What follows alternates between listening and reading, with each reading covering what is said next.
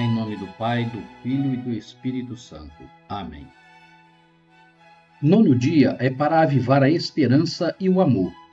O amor e a esperança sempre vão de mãos dadas com a fé.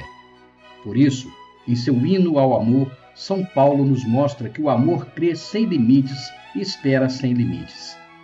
Uma fé viva, um amor sem limites e uma esperança firme são o incenso, o ouro e a mirra que nos dão ânimo para viver e coragem para não cair. É graças ao amor que sonhamos com altos ideais e é graças à esperança que o alcançamos. O amor e a esperança são as asas que nos elevam à grandeza, apesar dos obstáculos e das insipidezes. Se amarmos Deus, amamos nós mesmos e amamos os outros. Podemos obter o que sugere São Pedro em sua primeira carta estejam sempre dispostos a dar razão de sua esperança, com doçura, respeito e com uma boa consciência. Se acendermos a chama da esperança e o fogo do amor, sua luz radiante brilhará no novo ano depois que se apagarem as luzes de Natal. Pai nosso que estais no céu, santificado seja o vosso nome.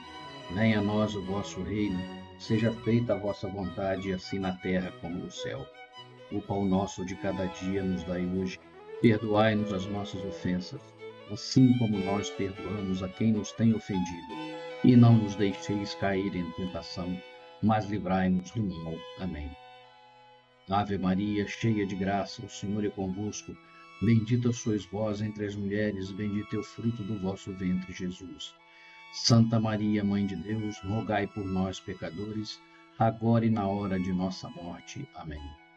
Glória ao Pai, ao Filho e ao Espírito Santo, assim como era no princípio, agora e sempre, por todos os séculos dos séculos. Amém.